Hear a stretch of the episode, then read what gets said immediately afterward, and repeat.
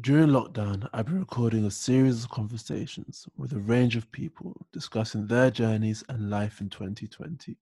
The discussions have formed my new podcast series, Pearl Conversations. Joining me for this week's episode is former England player and current director of women's football at Aston Villa, Eni Aluko. We caught up in May to discuss life in lockdown, her career in football, the development of the women's game, and the influences her Nigerian heritage have had on her life.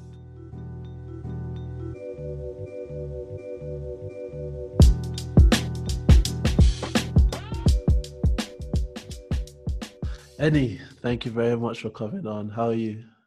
I'm good. I'm good. Thank you for having me on your platform. What's the official name? Pearl Conversations. Oh, Pearl Conversations. Yeah, Pearl Conversations. me on Pearl Conversations. and I feel how, very, I feel very um, privileged with this very professional setup you got. well, you don't have to come correct if I'm talking to you, you know. uh, Sorry, I didn't dress for the occasion. Oh no, no, no worries. Um, how have you been during coronavirus? During COVID, how's things been? Oh, that's a loaded question. It's um, I think the first few weeks I enjoyed it. Um, certainly the first month I really enjoyed it because I was at home with my family. Well, I was at home for eight weeks, but the first month that I was at home, I was loving it because I haven't haven't been at home like lived with my family for over 15 years. Oh wow! So it's kind of a new experience, you know, waking up, you know, home cooked food, yeah, waking up doing fitness, um, and I kind of got into a routine. I've kept working as well. I've continued working as well, so I've kept busy. But I think at this point, I'm just kind of like, I just feel very like I've got itchy feet. Like I, I want to yeah. have human contact. I want to yeah. travel.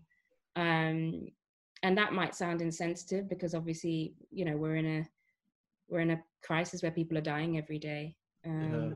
But the reality is, is that you know, there's gratitude one minute where you're like, I'm just happy be alive, and then there's kind of selfish human. I just wanna, I just wanna yeah. See my friends and go to a nice restaurant and go traveling. Um so yeah. it, it's been ups and downs to be honest with you. Yeah we're all human. Um like for me it's kind of been the up, like a little bit the opposite. Like at first i was like struggling with it. Like i was like really bored. I think i lacked a bit of like purpose lacked a bit of like drive. Um then after about a week or two i kind of got into the flow um, then I started like actually really enjoying it. um, started re- really enjoying it.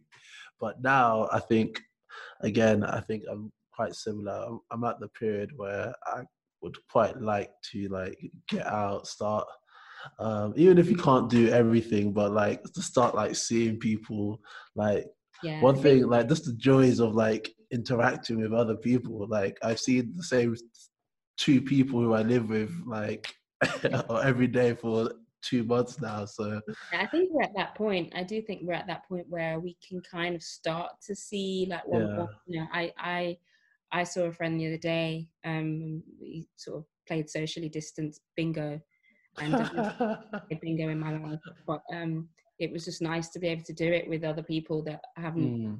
never met before, and um, I ended up winning. well, winning is what it's all about. I had first day. I was like, who would have known that I would end up in lockdown playing bingo and winning? um, uh, how's the impact been on, on like the female game in terms of football? Because I know, like, not not all sports are as lucrative as like men's football, and like I, I know in terms of like rugby, rugby's taken a huge hit, and you know there's talk of some clubs like possibility of going under. So I was wondering what it would be like on the football side. On the female well, it's side. The same the, it's obviously the same in the men's game. I think that men's rugby has the same situation as, as lower league when men's football, where there's a huge dependency on audience income and, and gate receipts. Um, I think the Premier League has the luxury and the privilege of not having such a reliance on gate receipts because there's there's you know there's money coming in from different angles tv and commercial. Uh, actually the women's game in terms of the financial hit it's it's been minimal because we don't have fans coming through the gates every week. The game's yeah. not got to the point yet. So actually it, it hasn't had a sort of a huge financial impact where it's like there's a suction from the game. Um but I think that the the tripping point has been how we kind of exist and play on in a system where players have to be tested, everybody has to be tested. Um, I think that's where the women's game probably isn't as professional and, and, and actually yeah. doesn't have the finances to fund it. Um, so that's why the, the league got cancelled. Um, but actually, you know, certainly in my role as sporting director now, there's actually some interesting opportunities ahead for women's football because now we've reached a playing field where football is behind closed doors. So if football is behind closed doors to a huge population of people who are sat at home wanting to watch football, that doesn't necessarily matter what what football it is. You know, so actually we we probably got a better chance of being seen now um, in terms of on TV than we probably yeah. do within the sort of saturated market of football on a normal day. So there's some there's some interesting opportunities, but we just have to figure out, you know, what the next six months look like. And how have you found um like being sporting director at Aston Villa? Like that's that's quite that's quite how, how long have you how long have you how long have you been in that role? Literally, where are we now? We're, in, we're nearly in June, so three months. Yeah. So how, how's that been? It's been great. I've loved it, to be honest with you, and it's it's it's a role that I've wanted to do for a long time um, I did a master's uh, with the UEFA to kind of understand what the role meant, and a lot of sporting directors around the world gave a lot of classes based on their experiences. So I was able to take a lot and apply it to my own knowledge. Um, there was no coronavirus um, manual though, and uh, you know, I I retired from football in January. I went on holiday for two months, and then bang, I started in March. Within a week, coronavirus hit. Like within a week we are in lockdown. Games got cancelled. Like all the recruitment stuff then became really conditional and it, it just it, it was deep end straight away pretty much. Yeah. but actually in a way i'm quite grateful because it made all decision making quite sharp and quite um, important. Um, you know working within a team working within a club you know there's no sort of honeymoon period. It's just like yeah. and now i feel like actually moving forward i can probably deal with you know nothing's going to surprise me now if, yeah. if you know um so i'm great i'm kind of grateful for it how it started. And like age wise compared to other sporting directors like you must be the youngest if not amongst the youngest in in that type of yeah role. probably the youngest it must be by like a long way probably by a long way yeah yeah. Well, first of all, I don't think there's any other female footballers that are sporting directors, so I think that's a first. Even in the female side. Uh, yeah. So, like in England, I know one in Germany who was on my course, but I, am not sure how many players go straight into sporting director roles. But yeah, I'm very young. I'm very young in the role, and um, I'm trying not to think about that too much because I think when you when you think too much about all the things that could potentially trip you up, it does trip you up. So yeah. I, I, lean on the fact that I have a legal background. Yeah. Um, I lean on the fact that I have a wealth of experience in the game playing, so I have a big understanding with players. Um, I lean on sort of my own commercial career in terms of, you know, negotiations with brands and you know what does it look like for me versus what does it look like for the brand. So I'm not, you know, there's no reinventing the wheel. You just apply that experience to you know a club um, um, and what was your i always find like obviously being an athlete myself I always find like other athletes journey towards retirement like like very interesting in terms of how they were thinking about it like the steps they took to prepare themselves for whatever um like did you know this was exactly what you wanted to do because i know you have you, you studied law and have a legal background and and still am still are acting yeah. lawyer. So for me, the the thought of not having a purpose after I finished playing was quite terrifying for me. that drove me a lot during my playing career. So from when I was I finished my law degree um, at 21, went to America, came back. I've been in education and I always had it in mind that you know, I'm preparing for my life after football. What does my life look like?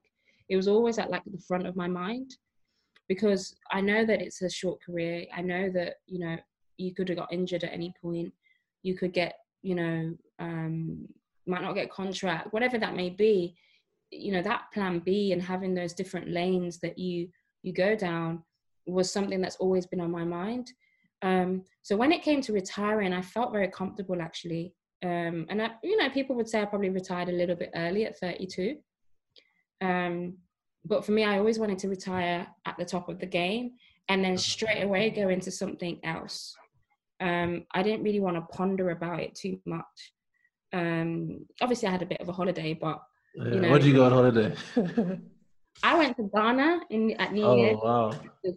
A turn up, like I had the best time, and then I went to Jamaica for a retreat, which is more like Zen. Yeah. But so I had a had a good three months off. Um, but yeah, to, in answer to your question, it, it, I prepared for about in terms of the long game, I prepared for maybe about ten years. But in terms of knowing when I was going to retire, I probably knew about a year before and was going back and forth with it. Um, I mean, I don't know. I don't know how old you are. Twenty-five. Yeah, I mean, I, to be honest, I don't think there's anything too early to start to think about what you're doing. I mean, even what you're doing now.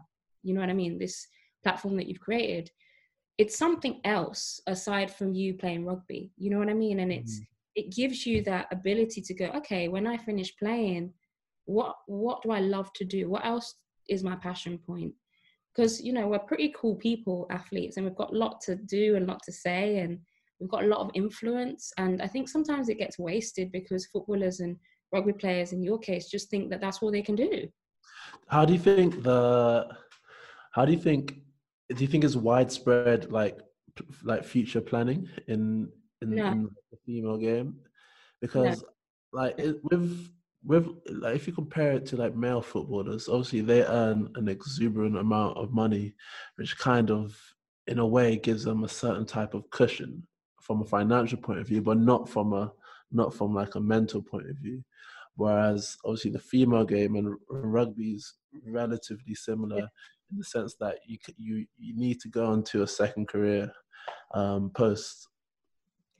Um, yeah, I think you're right in making the distinction between obviously men's football and women's football, and well, men's football, full stop. Um, I think even with financial planning, like you still need to plan ahead. Yeah. What your what what your income streams are, you know, um, whether it's making sure that you're putting all your money in property, or are you buying a pub? Are you, yeah. you know, building building properties? Are you going to go into development? You're going to go into business, like this all needs to be conversations that are stimulated whilst you're playing rather than going i don't care about anything else i got loads of money i'm going to buy loads of cars and then boom when you retire it's like oh who am i what do i do um, so i think it's actually the responsibility of clubs to really engage so. because I, I feel as if no matter what clubs do is, is the individual maybe like, not maybe not clubs as in like you like you must do this class and you yeah. have to sit down but i think it's something that clubs can bring in in terms of programs so for example like aston villa from the get-go i'm passionate about supporting players in their education so whether it's the club paying for education whether it's the club subsidizing education you're instinctively saying to players your future life and your off the field life matters to us. Yeah. and we're going to help you do it. Now that might look differently in men's football or men's rugby but at least uh, try and stimulate that conversation. You know bring in a financial advisor. Look if players are set clever enough to have their own that's fine. But where you see that there's a lot of players that don't care that much try and draw it out of them. Create a framework. know, you know you, you don't know yeah create a framework. You don't know what's going to engage people. Some players might love love art might love music you know I, I don't know but i think i think to ignore it is is a mistake. Even you know even players who whilst they're playing can be part of a decision making process can be part of board consultations, you know, we've seen even to, during this period where players got together and said, okay, we'll put in a fund of money together for the NHS. Players aren't stupid. Yeah. They, they're not daft, you know, so the, the engagement between the people that run the game and players, that could be much better too. It's not just players on the field here and we make the decisions here. A lot of people who play the game understand understand the game and can be part of that decision making process. So that's also something that I'd love to see more players being part of.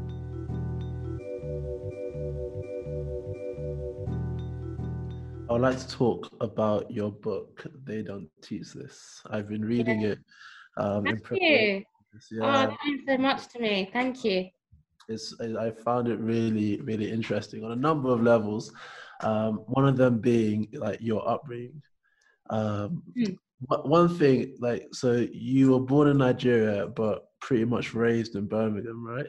Mm-hmm. Where, yeah. Where's your Brummie accent? It's gone. because because like obviously we've met before and when when I when, when I was um like reading the book, I was like, she said she was born in Birmingham. I was like, I could not says any. It's one of those accents that like it's it's easily changeable if that makes sense. Like sometimes you hear it, but you have to be listening hard enough. Yeah. Um, and I've been in London for just so long, but I do have it like when if I'm annoyed or you know if I'm around my family, sometimes you might hear it. Um, but yeah, grew, born in Nigeria. I'm the only one in my family, only sibling that was born in Nigeria, which I'm very proud of. Oh. Um, so born in Nigeria, yeah, came here when I was less younger than one.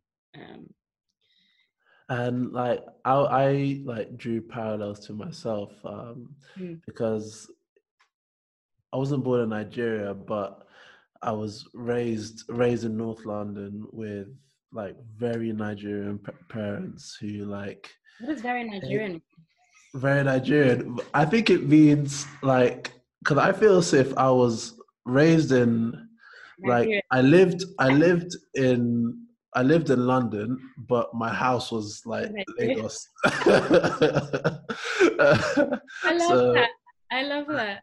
So like, cause like, all, like the amount of times that like my my my parents, my mum in particular, like her friends and stuff will come over, uh, like cousins will come over. The food we ate was predominantly all Nigerian, um, and I thought it was like really interesting like in your book like the dynamics you had with like your family um, mm-hmm. particularly with your mother who yes for the most part um, was with you during your formative years growing up yeah she was a very um, wise woman. Um, my mom's a very wise woman, and, and I think I'm very grateful to her because I think, in terms of Nigerian culture, she would probably be forgiven to be quite, um, you know, anti girls football.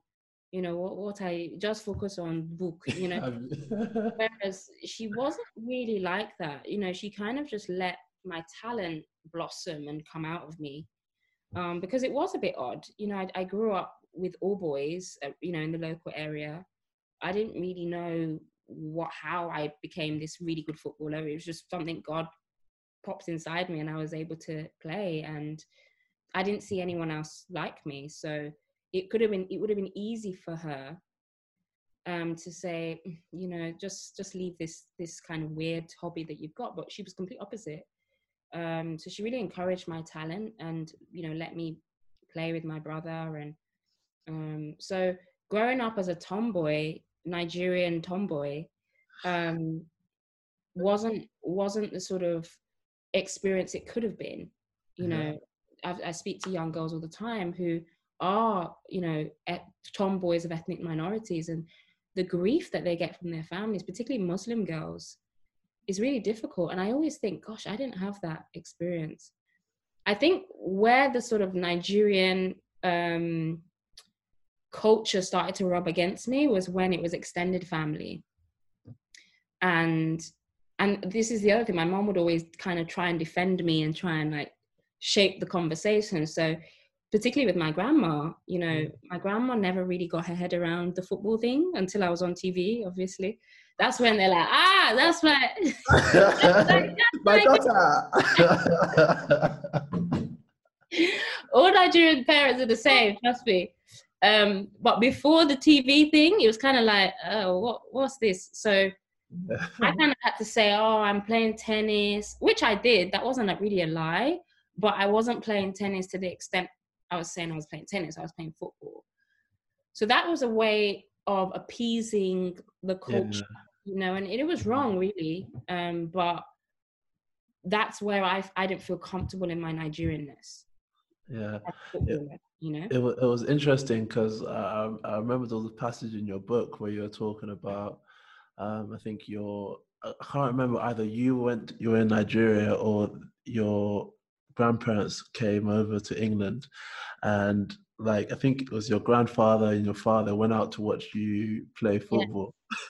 And you came back and you and everyone, everyone was excited, but you had to wait until your grandma was left the room. Then everyone started yeah. celebrating. Yeah, it's crazy. It's crazy. I look at it now. I'm like, why did we do that? But I guess we just didn't really want to have that awkward conversation. Yeah.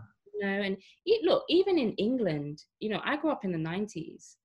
Even in England, it wasn't accepted. Yeah um, so let alone a more yeah. kind of traditional, you know. Because in, in, Nigeria, I, I feel as if they see sport differently. I feel as if um, mm. with Nigerians, like obviously they, they love football, especially like up, upper class Nigerians. They love football, but they, I think they would, if they had a choice, they'll probably prefer their children to go into business or be yeah. be a doctor or be a lawyer, something that has like yeah. Academic pedigree or something. They don't really see um, sport, and that's for that's for and that's for males. Let alone like yeah. how they see it for for females. Um, definitely a preference. There's mm. definitely a preference, and and I, you know, th- that choice. I actually at one point I just thought I'm just going to do both so that either way I'm good and so I never gave up football, but I knew there was no choice. I had to go to university. I had to, you know, yeah, yeah. kind of make myself feel like um, I was doing the right thing by my family. Um, you know, I come from on my mom's side, my my grandfather's a professor. On my dad's side, my grandfather's a professor.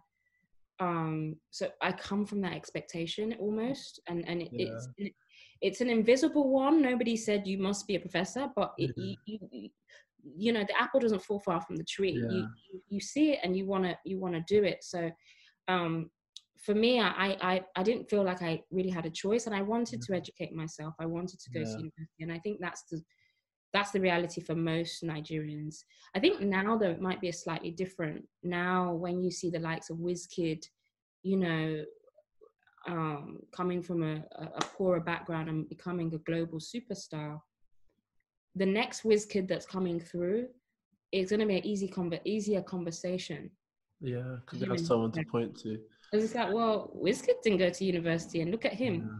So the more we, you know, the more the the the culture evolves, the easier it is for the next generation to just do what they they want to do. You know, whether you want to be an artist. I have a friend of mine who is an incredible artist. Um, Dennis Okafor. I don't know if you've heard of him. Incredible African artist. I've heard um, of it. Yeah, so, a family friend, and um, you know, he he went to uni, did his education, but he was always an artist.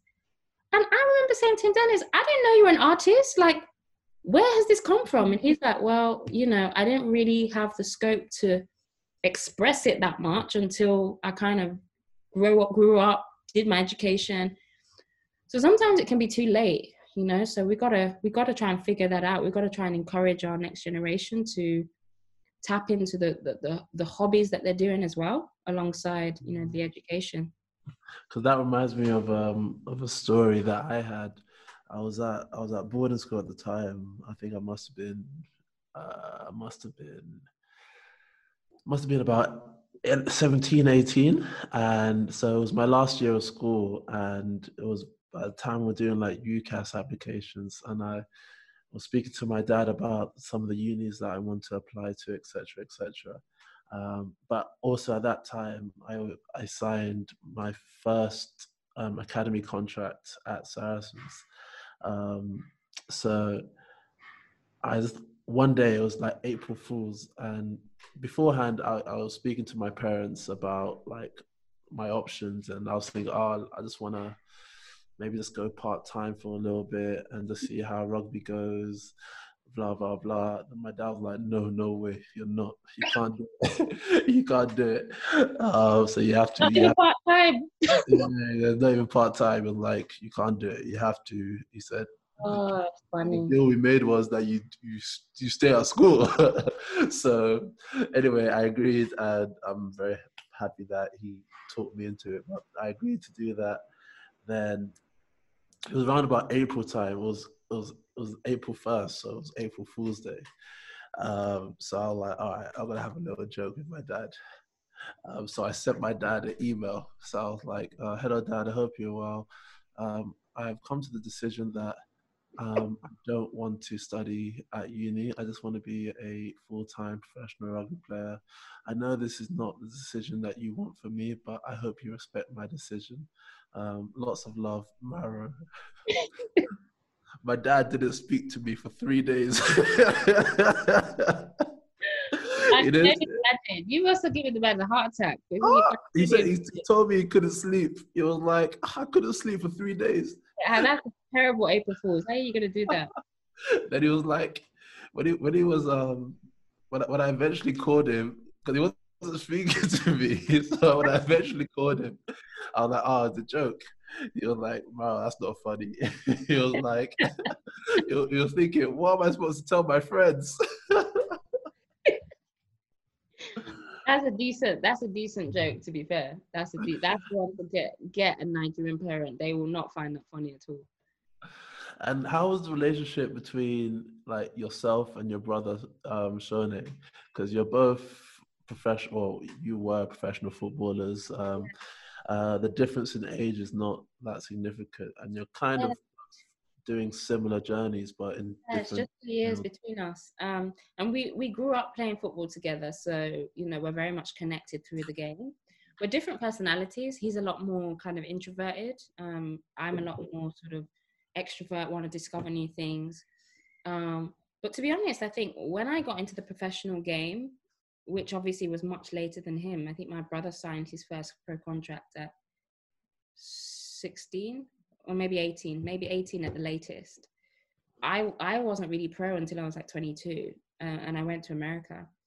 Um, so my brother really helped me to understand the sort of uh, the dark side of the prof- not the dark side, but the ins and outs of the professional game. You know, how to deal with managers who don't want to play you. You know, how to deal with sitting on the bench, the contracts. You know, the the psychological things that people don't really talk about in the professional game but it's every day it's there it's a competitive environment you know it's not about oh you know eight 11 girls rocking up and and and all being the brady bunch like when you get into professional environment you're fighting for your place you're fighting for Yeah. contracts so he really helped me to understand that and um he he he was great in terms of advising me around those kind of things and we just really support each other you know he he was big for me in terms of putting women's football on his platform. So once once he showed respect towards women's football, other people then were like, "Ah, what's that's your sister? Okay, cool." Um, so he he's he's a really he's really important, and even now we have lots of chats around just different things in the business side of the game. You know, he's smart guy, so you know we have such we have great conversations um, about many things in the game that can can improve. I was speaking to him the other day about actually about like as I said to you, more more players being engaged with owners and um, you know being part of a sort of business decision making process. Another part which I found interesting in your book was the comparison of of like your lives in in different scenarios, not necessarily you and you you and your brother's lives, but like your life in Nigeria compared to your life in in Birmingham. Uh, because correct me if I'm getting the facts wrong, but in Birmingham you grew up on an estate, Yes, um, and in Nigeria your father was held one of the most senior political positions in the land. He was he was a senator. yeah. Um, so how how did you how did you find, especially going at that young age from a situation where it's a fairly humble life in Birmingham to a life of wealth in, yeah. in Nigeria? that's a great question. I think um, I think if anything, it goes to show that you know, growing up in the UK as a Black British person is difficult. You know, well, it was difficult, and it still is, I guess. And no one really cares where you come from in you know in terms of nigeria. No one really cares like because you got you got to find your way here you know? Um so there there was two different lives. I think by the time so i grew up in an estate from sort of um younger age up until maybe 10 or 11 then we moved um still in the same area but we moved to like a bigger house um it was probably a lot less dangerous as well in terms of like you know people and um, so life improved you know improved in terms of our living situation. Um, and by the time i went to nigeria my dad was becoming a senator i was 12 um, but it was still a distinction between you know working class life and my dad's life. Um, and i think that's what made it quite difficult for me because you know, at the time, my dad becoming a senator, um, he was in the public eye, he was in the spotlight. We got, you know, we got to the inauguration, and I described this in my book, and it was just a chaotic experience for me, um, and um, well, for the for the family, and um, I just didn't, I didn't feel assimilated into that culture. I, I wanted to go home. I just wanted to go home and be go back to my normal, quite simple, you know, playing football, going to school uh, on my, you know, my on my road that I'd always known since I was a kid. Um, so I, I just remember feeling very disturbed by the fact that you know I don't really, I don't really connect with Nigerian culture at that age. Um, and not to mention the fact that you know people people quite can quite easily spot when you're when you're um Oyibo, you know, when mm. you're like you're not from Nigeria, really. Oh, they can tell from, just by looking at you. Just tell.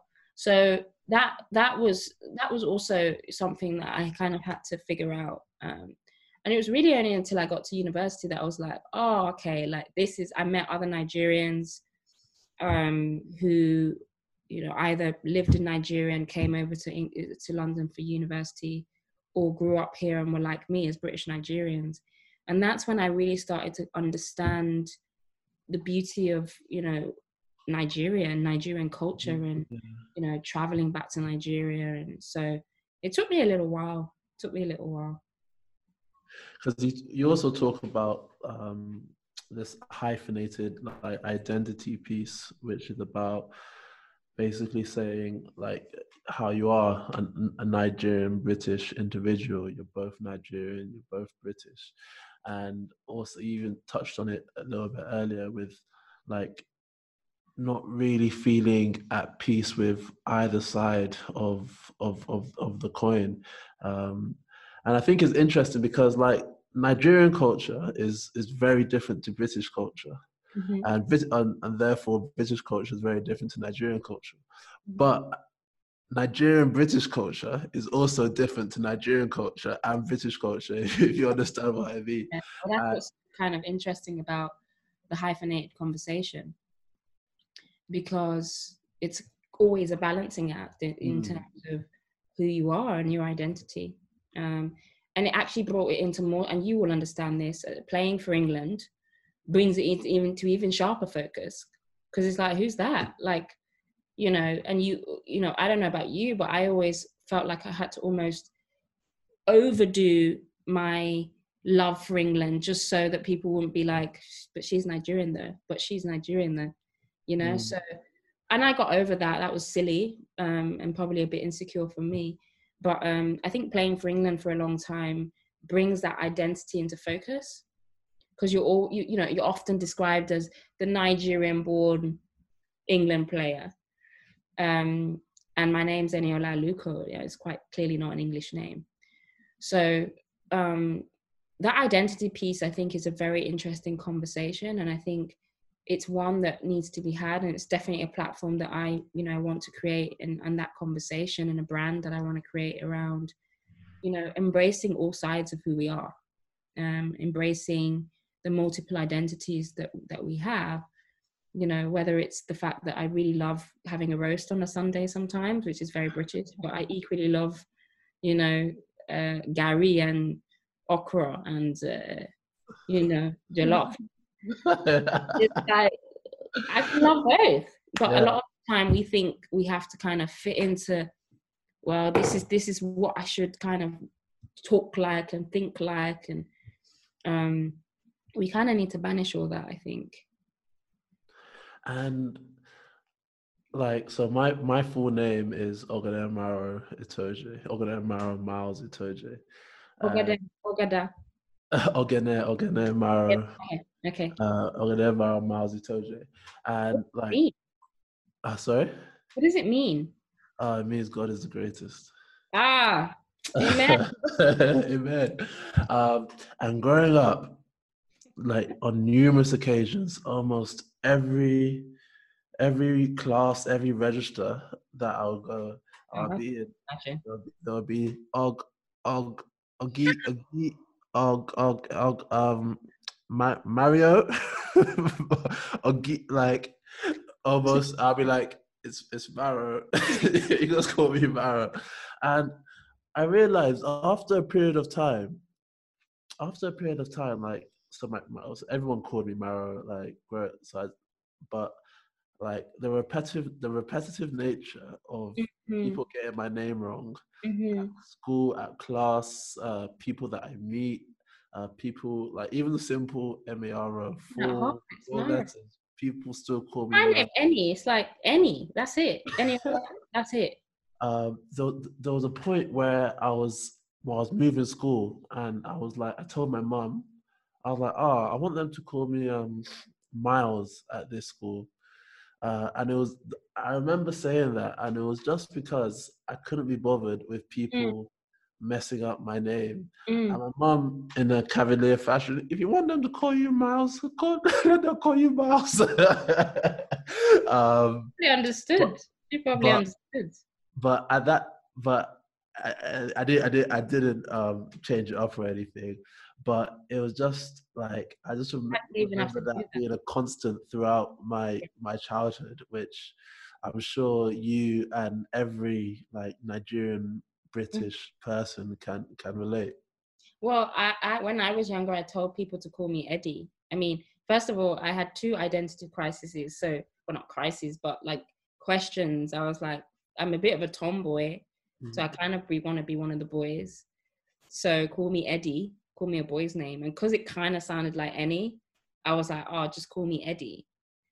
And I look back and I was like, why did I do that? You know, it's, but it's, um, I think it's a very common thing. I think it's, I, I had a, I had an amazing conversation, filmed conversation with Afua Hirsch. Um, and she, and she, I think she, she, she wrote in her book that she told people to call her Caroline which, which is nowhere near Afua at all. I can't imagine Afua being called Caroline. But, and I asked her, I was like, Caroline, like, and she was just like, I can't remember what she said, but she, I think it's a thing that a lot of, you know, British Nigerians find difficult that it's like, look, like, this is painful at this point. So just call me something, you know, something just much easier for you. And what is your what's your relationship with Nigeria and and the continent now? It's amazing. Well, now it's amazing, um, and it, it it kind of took me, as I said, you know, until I got to uni, to really kind of embrace what it was all about, um, and just that side of myself. It was almost like a dormant part of me that just needed to be awakened and really i think the best way to awaken it is to travel to, to nigeria. And fortunately for me my family moved back at some point at, at a point. Um, so i was i had a good excuse to go back to nigeria frequently. Yeah. Um, and obviously that was great because you know i explored all of lagos and kind of built friend groups there. But it's now gone wider to the point where I just I want to just travel Africa and just what, see. what, what, have you been anywhere else? Yes, so I've kind of got like a task on my, you know, I've got like a, a every year I have to travel to somewhere new in Africa. So the last place I was in was Ghana. Um, I've been to Uganda, Kenya, uh, Kenya on a safari, um, South Africa on a safari. Um, where else? Um, yeah, that's it. I think. Yeah, that's yeah. it. Uh, Botswana's on my list, and I really want to go to Rwanda, which is a place, a growing. I think it's it's doing very well, Rwanda. So yeah. um, there's a lot. There's a lot of places that I still need to hit up, and Morocco. Um, so I think Africa is good for the soul. I think it's such a, a place. It's a continent that is so rich with everything you need in life. yeah. So um, it's it's definitely one of the things I want to do yeah, I, I definitely would like to do the same. The only places that I've been within the continent, I've been to Nigeria loads, um, and besides Nigeria, it's, it's it's only South Africa because of because of because of rugby. But I feel as if like Africa as a continent is one of those places where it's a lot of people don't really see it as a holiday destination mm. due due to the the way it's been marketed, the way mm-hmm. it's been represented in the press and in the news, and Mm. yeah. is, is, is, is often seen or depicted like this poverty-stricken yeah. continent where where there's where no good, only hungry. It's not even it's not even the poverty-stricken part because I think people go to other poverty-stricken parts that are very touristy. Yeah, it's more the de- the, the fact that people feel endangered like you know they're going to a place where endangered species are going to just you know kill you i think i'm just like no, that's way that perception is just way skewed. Um, and the media definitely have a huge part to play in that and i think actually one of the things that the music industry has done in terms of africa to the world is change that perception. Africa's now become cool. You know one of the reasons you know i was in ghana at New Year, which was probably the best time to go in terms of seeing the impact um, that Ghanaian culture is having around the world. There were so many Americans. I mean, at one point, I thought I was in Atlanta. Like, there was just so many people from America in, in Ghana. And I know it was a huge campaign, Year of Return, but so many Ghanaians, so many Nigerians were there. The parties were amazing. The, the culinary so jealous because the best time, and I was so proud of Ghana. You know.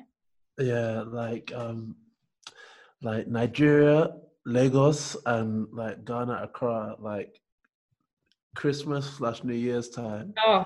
It turns into Miami, like, and a lot of people don't don't.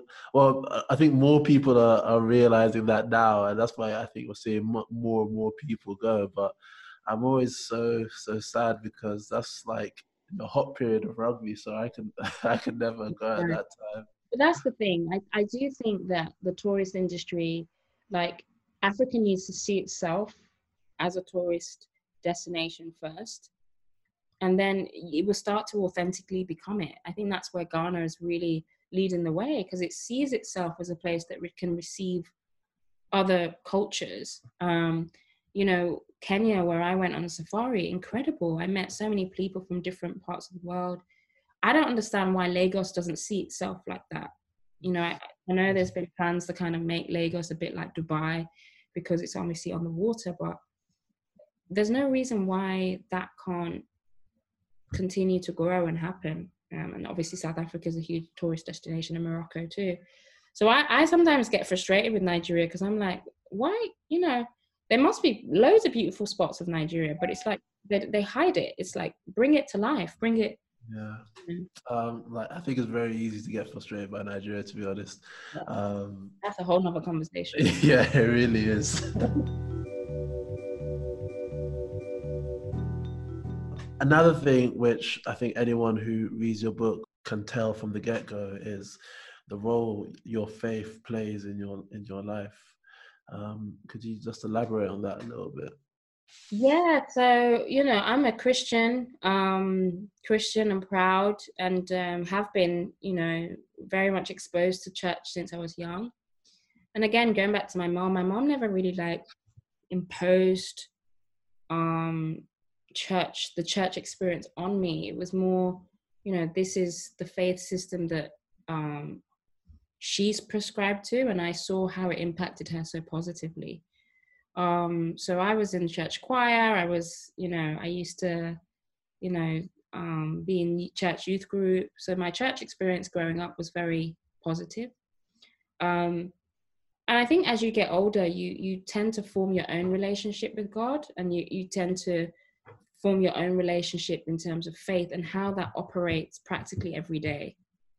Um, and I and I think particularly in sport, for me, I've been in a lot of situations where I just feel out of control, and ultimately, when you feel out of control, you feel vulnerable, and that's where my faith comes in. It's like you know and it says it in in the bible that when you when you're weak you're actually very strong because that's where the faith system kicks in it's like that's when you start exercising the muscle of faith yeah. so um I, i've seen a lot of i've been in a lot of situations where my faith has really strengthened me and has provided me with a, a greater perspective on the situation.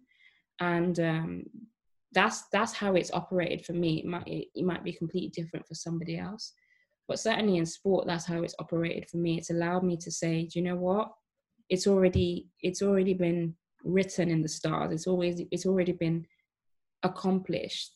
My destiny has already been decided. The best i can do is just play and enjoy and and give my best um and how did you feel uh, navigating all of that within the like the, prof- professional sport environment because mm-hmm. obviously faith is is is a deeply personal thing like mm-hmm. with you mm-hmm. and God whereas often like uh, if you, you can express your faith um, and others can look at it in some type of way or feel some type of way about it yeah. have you ever had um, any of those kind of situations where well, that's a really good question because it depends. It's it's depended on where I was. So when I played in America, literally, I think eight players would pray before a game. It was like part of the culture of the team. We would pray. We would we would you know, and you see it with musicians. You know, prayer is very much part of American culture. So we would pray before a game. We'd kind of give the game to God, and we'd we'd go out there. So I I felt very open about I mean, I am open about my faith, but I felt very much like it was something that had to be, you know, shared with the rest of the team. In England, as you say, it, it it's almost feel it almost you have to tread thinly because people feel like you're imposing on them when you talk about God. People feel like you're imposing on them when you talk about faith, and you're not. You're just sharing what helps you, but you're very conscious that people don't want to feel like they're being preached to. Yeah. So it's funny when my book came out, a lot of my close friends were like, "Raw, we didn't know you were so like we didn't know you were so into God." And I was like, "Yeah, I've kind of mentioned it, but you know, you you I'm not gonna I'm not gonna try kind of impose on you if it's a conversation you're interested in and you want to ask me how I manage. I, I'm I'm gonna share it with you. You know, in Italy, obviously Catholicism is huge in Italy um, and it's very similar to Christianity. So again, uh, you know, when I talked about my faith in Italy, it was like, oh, we get it. You know, that they're, they're very much, you know, they're very kind of almost um, ritualistic with their religion, which I'm not. But you know, when you're praying and you're talking about God, it was very much part of Italian culture. So it really, it was really different depending on where I was. Um, but I think in the UK, it's become a kind of culture that's quite people are easily offended and you've got to be so careful what you say and you know if you say this that person might be offended and it's like no this is just my experience i mean you can take it or leave it you know i don't know how it's been for you whether you have you know any experiences like that um i haven't had um i haven't had any negative experiences per se with regards to that but i feel very conscious of um not trying to project on other people. Um, but in the same way, I'm not trying to project on other people. I, I don't really want to hear other people telling me that what I believe in is right is, is not validated or right right false or right. whatever. Like I think it's it's, Yeah. I think it's, sometimes it can be like a like a difficult um, line to follow, but generally, um, it's quite. I think it's quite. Is, is haven't really had any significant significant issues with it. Yeah, I mean, it's interesting you say that because I remember um, I, I was talking about an extract of my book that talked about, um, you know, I, sh- I really struggled with my faith when I'd pray about, you know, succeeding in something and then I'd fail. And, you know, I talked about the fact that, you know, destiny is already predestined. Yeah. And I remember one guy, he's actually quite well known. I won't say his name, but I remember him DMing me and he just DM'd me a whole, uh, like, it was almost abusive. Like, how dare you, you know, as a person with a platform, you know, talk about religion and sport and sell this idea that people, and I was like, look, like, because, you know, he, he has a very science focused belief um, as an atheist and, and, you know, I would never attack him for that, but equally he was attacking me for having my view. And I was like, wow, like, and he was really deeply hurt about it. Like, I'm talking paragraphs, you know? Yeah. That's And so that that sometimes makes you push back and think, okay, Yeah. let me just internalize this. I'll pray in my house. I'll pray on my way to the game, but I'm not trying to do it publicly, you know, and upset people. But that's also not part of the faith, you know. Yeah. My faith talks about evangelism, talking about um, you know, spread sharing it with the world. So it is a thin line, you're right. And I think that even highlights the, the hypocrisy of um, the this like so-called liberal society in which we live in, because Yeah. re- really, um, pe- you, you, this society uh, very often is only ever liberal when you agree with the, Mhm. the status quo. Mhm. Um, if you go against the status quo, that's all of a sudden all these liberal ideas go out the window and they start attacking you for it. So um, it's, Yeah, no, I, I think that you've you've summed it up perfectly, and I think I've seen that certainly whenever I try and get involved on in a political conversation. You know, I see people who are quote unquote liberal, or you know, left is is are some some of the most vicious when it comes to um, almost shaming the other side about their view, and I, and I find it quite disturbing because it's like you're meant you know on one hand it's meant to be kind of as you said lib- liberalism and and and you know thinking about people and and you know from all different backgrounds. Is meant to be a shared experience but you almost feel like you can't go against the status quo or have a different view and you'll be attacked. That's certainly been my experience um, in terms of talking about current politics. And i know that we you know i know we're living in quite a divisive political world right now but it's still a democratic one. Yeah, you know it's still one that you know whatever your political belief or your religious beliefs you should be able to be comfortable in sharing it without being attacked or, or without being labeled. I think there's a lot of labeling. Um, you know i've been very open about um, in 2019 election voting tory and people don't understand that you know during my darkest hour really during my darkest time in my career with my case against the FA where my whole career was in the balance where racism uh, institutional racism was in the balance it was conservative MPs that made sure it was held to account yet there'll be people that say the conservative party is racist so me voting for a conservative MP, it was conservative party, which is a democratic right, which most of the country voted that way. As a black woman, you're labeled as a sellout. You're labeled as a, oh my God, she's she's not one of us. When actually, when you drill down to the one of the reasons why I went that way is because actually they did everything they they possibly could to expose racism to hold it to account. So this is why it's just ridiculous to just label people because of what they believe in because actually there's quite valid reasons why they may do that or so i think we need to move away from that as much as possible we have to allow people to be comfortable in a space where they just um, have a different view and it's objective it doesn't have to be you're cancelled because you you think this now i'm not saying you know, I'm not saying for one minute, you know, say offensive things, but I think where we have where we may we may have different views, it's important to be very respectful of that. You know. I think so that's a very long answer. yeah, I think you raised an interesting issue with regards to um, how black people are often aligned to like the left like political I- ideology and and we see like similar things in in in america with how uh, mm. like the democrats have have mm-hmm. arguably been like taking uh, the black their black voters for granted for, mm-hmm.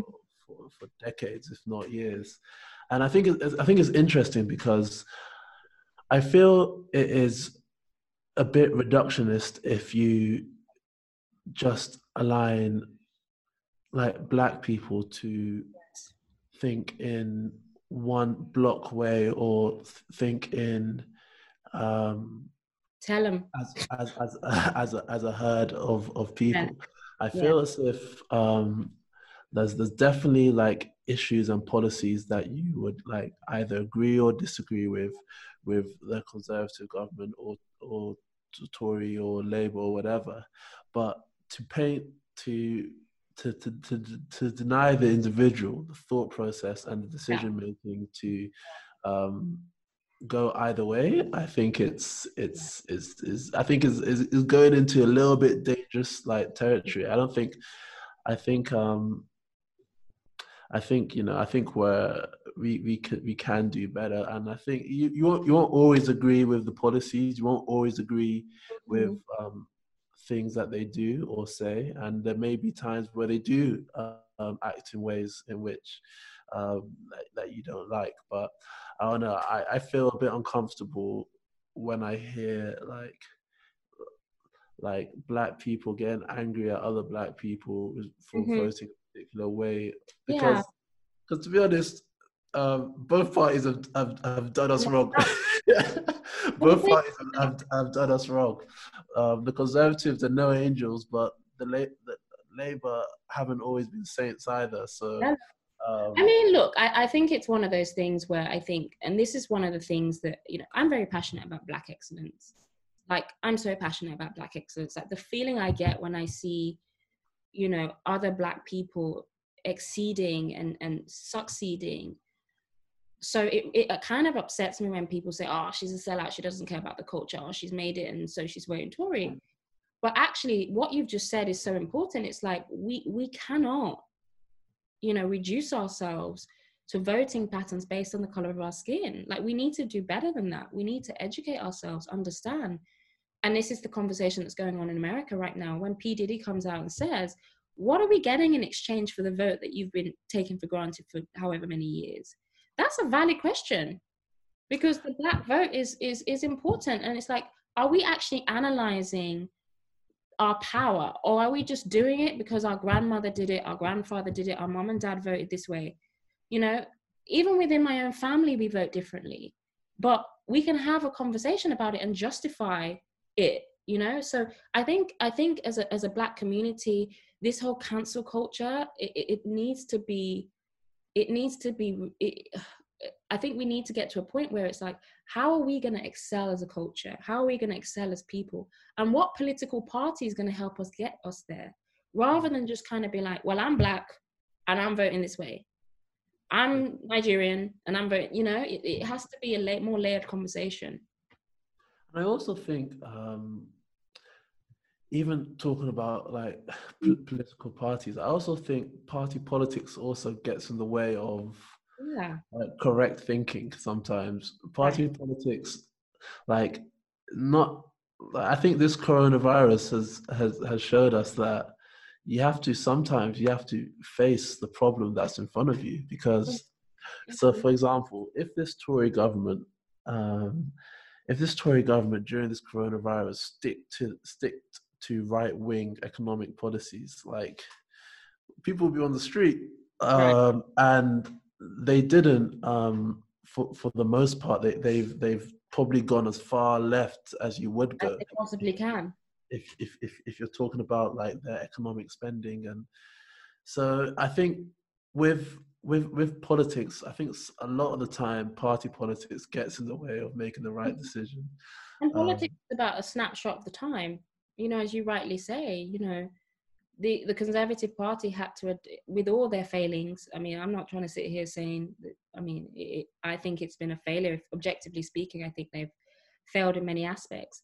But I think on the economic front, they they you know they've had they've rolled out a socialist system and that shows a level of adaptability that is commendable so it's a snapshot of the time you know if you had to vote now based on you know what economic policy needs to be rolled out you there won't be a difference between labor and conservative. So I, I do think that again voting has to be based on okay what how is this going to benefit me my community my people but also you know what is the, what's going on in the world? What's the snapshot of the world? Rather than it just being based upon sort of dividing lines and i can't agree with you because you vote a different way. As you say it gets in the way of just positive you know objective thinking yeah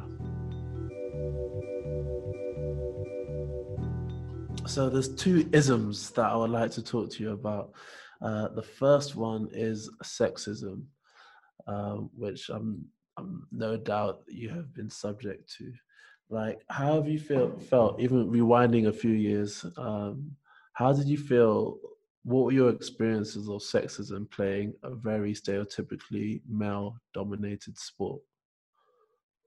Um, yeah, I think I think sexism is kind of the reality in a way, um, in terms of being sort of a minority sport in a in a in a predominantly male driven world um, and ultimately it's it's one of those where it's kind of like you just got to crack on with you know what you love to do which is playing football and ultimately i think women's football's now got to a place where we're not trying to sell ourselves to people who don't care about it mm. we're trying to we're trying to play for the people that respect it I think for the longest time, it was like, oh, please respect us, and oh, please. And it's like, no, we're good at what we do. We're good at football. We're, we're, we're great at football. Some of us are better than, you know, the boys that we played with. So I think there's been a bit of a mind shift. And I think the Olympics helped that. I think a lot of people went, whoa, these girls are good. Um, and then all of a sudden it becomes a completely different conversation. So I think sexism has almost become the status quo in terms of our existence within the sport game, but it's definitely changed a lot in terms of how just people respect women playing sport. But you still you still see it on social media, people, yeah. and particularly you know I've had it a lot in terms of in the media world. Whenever I've I've gone on TV and talks about men's the men's game, you can't you can do nothing you can do no right you know to a lot of people because you're a woman it's like the minute you open your mouth it's like what is she doing like how de- why is she there mm. um, and you know again you know those those men that say that they're just they're just not ready for they're not ready for the progression of media you know is that what you experienced when you went on match of the day for the first time um, you know what? Match of the day was, uh, I think, a bit of a game changer because, first of all, for them to ask me on the show, I think they really thought that I was good enough to be on the show. And I recognized at that point that I was the first female footballer to go on the show.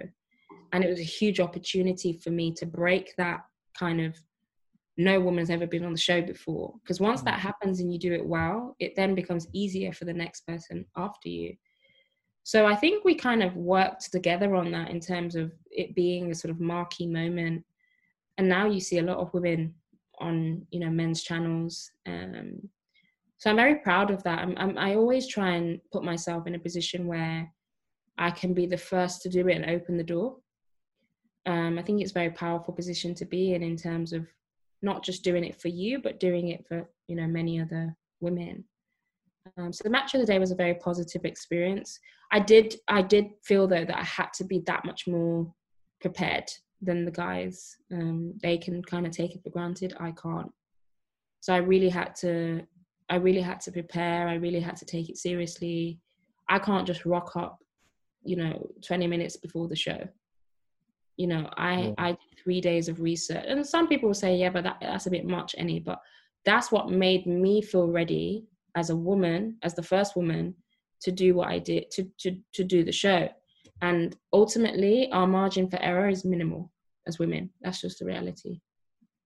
And have how, how have you felt the progression of like the women's game um, in in a football sense? Because I I'm no expert in football, but the last World Cup that the that that the last female World Cup compared to the one beforehand, I thought like the standard like was astronomically like better, mm-hmm. like. But I think that may correct me if I'm wrong, but that may have something to do with like more and more international um, federations, associations, like taking the women's game more and more seriously and obviously that's creating a, a better product on the field. Yeah, there's been a lot of investment, and particularly since the Olympics in 2012, there's been a lot of investment in the game. And with investment, players can be professional, players can quit their job, players can focus on, you know, just becoming a better athlete, better footballer. And that's really had a knock on effect on the quality of the game. Um, and then, sort of on the international level, the, the investment from FIFA, from UEFA has been incredible. So, well, incredible. I think it's been much better than it has before, um, which has allowed you to have the see these big sort of showcase events. Um, but I, you know, saying to someone the other day, you know, that if you were to put one million down on a property today, and in ten years' time it was worth ten million, you'd be quite happy, right? that's what women's football that's the kind of in, in, in uh, investment progression that women's football has shown. Yeah. You know i remember paying to play. Now it's attracting investment of 10 million. Now some would say that that's nothing compared to the men's game but we need to stop comparing it to the men's game it's a different game to the men's game so i think if the last 10 years is anything to go by the next 10 years is going to be even greater even more exponential in its growth so I'm excited for that. I'm excited to be part of that as a sporting director. Um, and I think we need to view the game like that. We need to view the game as a brand, as a as a project that is an investment vehicle for it to, to for the product to get complete, get better. I think if we keep comparing it to well, the men's game doesn't, yeah, the men's game, Well, we, we don't need it to be the men's game. Yeah. Um, it's also well documented, like the racism that you've experienced, um, both in life and online. But I'd like to touch on the online stuff, particularly on social media. Mm. Like, what's your process in terms of like dealing with that, like trying to block that out? Well, I use the block button with with with much enjoyment. Um, I I think up until now, I I kind of just you know it's something that I've I thought oh it's just social media you know people people say dumb stuff and you get race you know you get the odd racist tweet but now I think Twitter's become so toxic and it's almost like it's a competition of the worst thing people can say I do think now it's it's it's a matter of energy. You know, if you're sat there and you're reading people just writing you the most negative things and they have no idea who you are, at some point as a human being, that does get to you. It it, it messes up your energy. Um, and so I made a decision the other day. I was like, I'm going private. Like, I'm done. Like, I don't need to. I don't need to actually have this energy coming in my life. I think the purpose of Twitter's gone out the window. Um, I think everybody gets their backup when they're on Twitter because it's like, oh, I'm going to be attacked.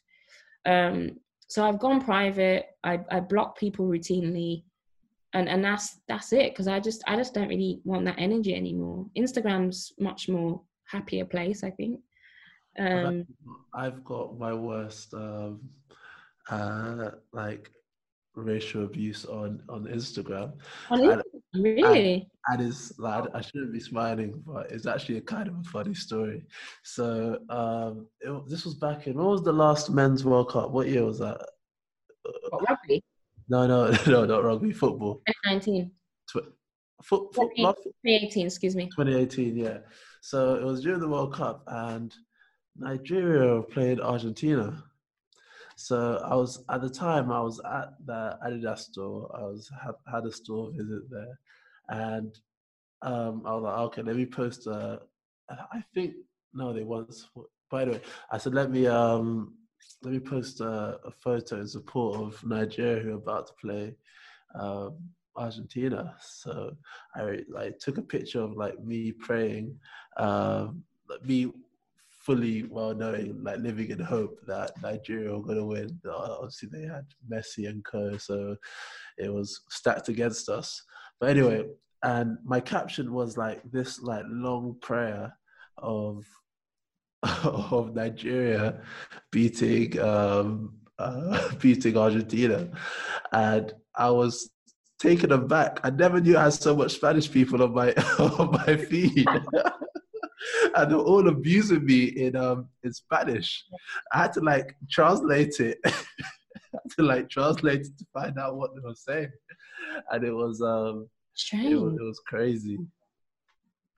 That's the mm. thing. Like you know, I think I think social media has created this space for people to just offload their hatred. Yeah, I guess it was always there, but you can't get away with it routinely on the street.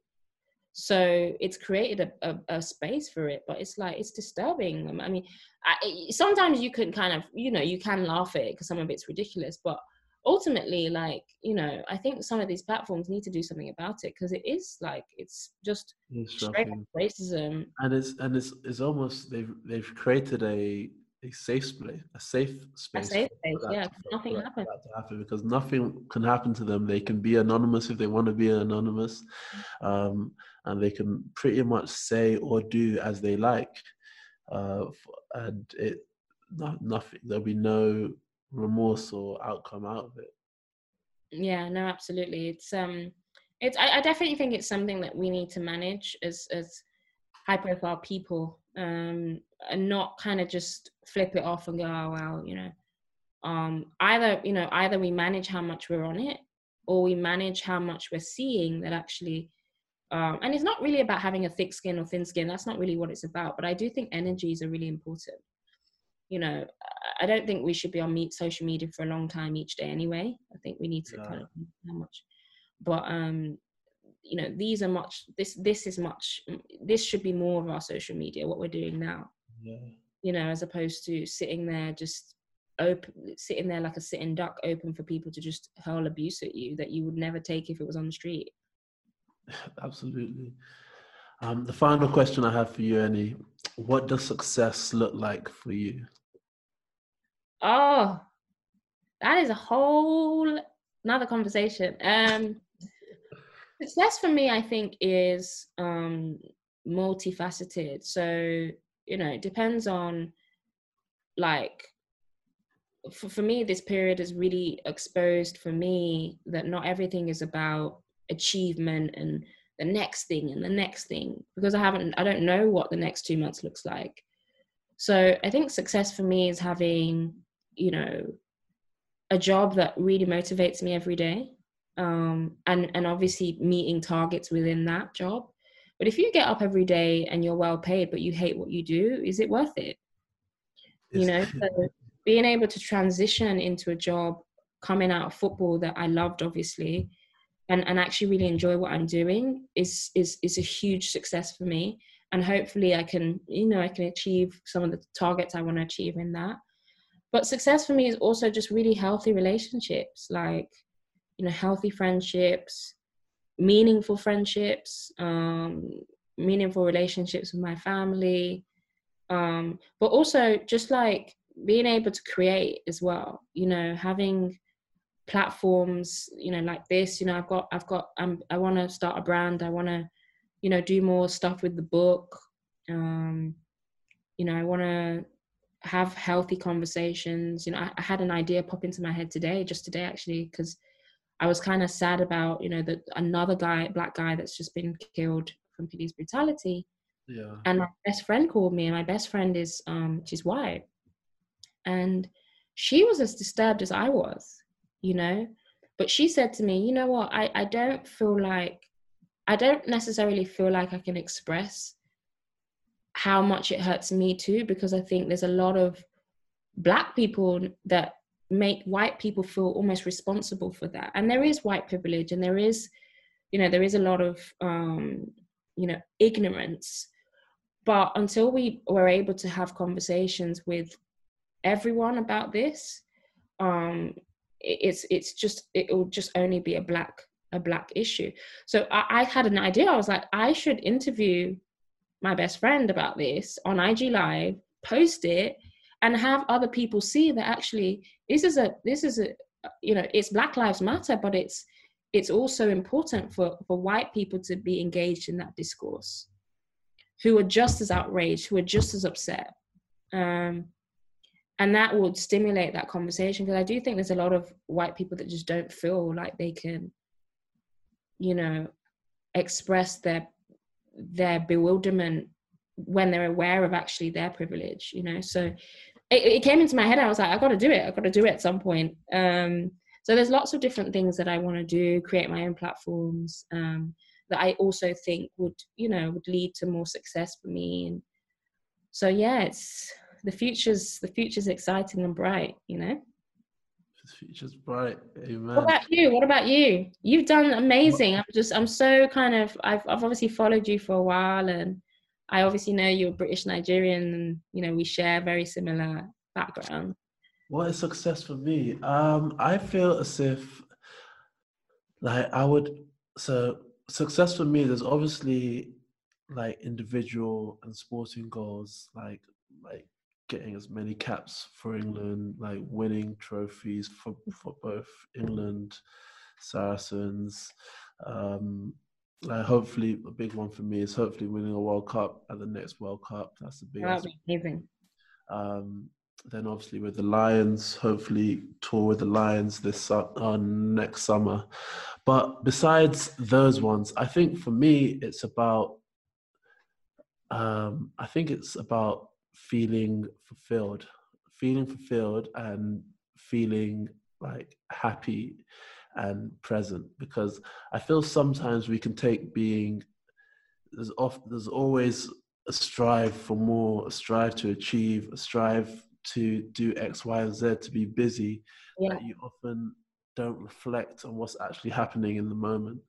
Um, during during lockdown, actually, I was I've I've obviously we've had a bit of time to reflect, and I I, I thought to myself like if I, I'm 25 now, if I if if I spoke to myself when I was 15, I'll be extremely happy with everything that I'm doing now.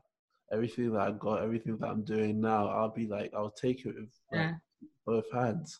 So I think often, I think but I think it's also a double edged sword because I think often with successful people, part of maybe what pushes them to be successful is the constant drive to mm-hmm. for more, to achieve more, net to never be content. Um, but I think just to be, just to feel um, fulfillment, both in my like relationships, but also with, with within myself. Yeah, no, I, and um, I don't think there's anything wrong with that drive. I think, as you said, though, it's just being able to check in into the present and be very grateful, you know, because I think sometimes your next thing, your next thing can can can distract from all the great things that you have um, in the now. And I think when you wake up and, and you operate from a place of gratitude, you are just much happier anyway. Your outlook is is totally yeah, different different. That's one of the things I've really found hard about this period that there's just so much like and I get it, you know, people are dying and it's depressing. But if you're waking up every day and you can breathe and you're healthy, how can you not be grateful if there's people dying? You know what I mean? Like mm. that gives you a perspective for that. And you know, there was so many days in, in the early part when it was really bad when it was like thousand people dying a day when i was just happy that i wasn't coughing. You know i was just happy that i was like could go for a run and and feel okay. Um yeah. and when you operate from that place i'm not trying to i'm not trying to do anything magnificent. I'm just happy that I'm, i can go for a run.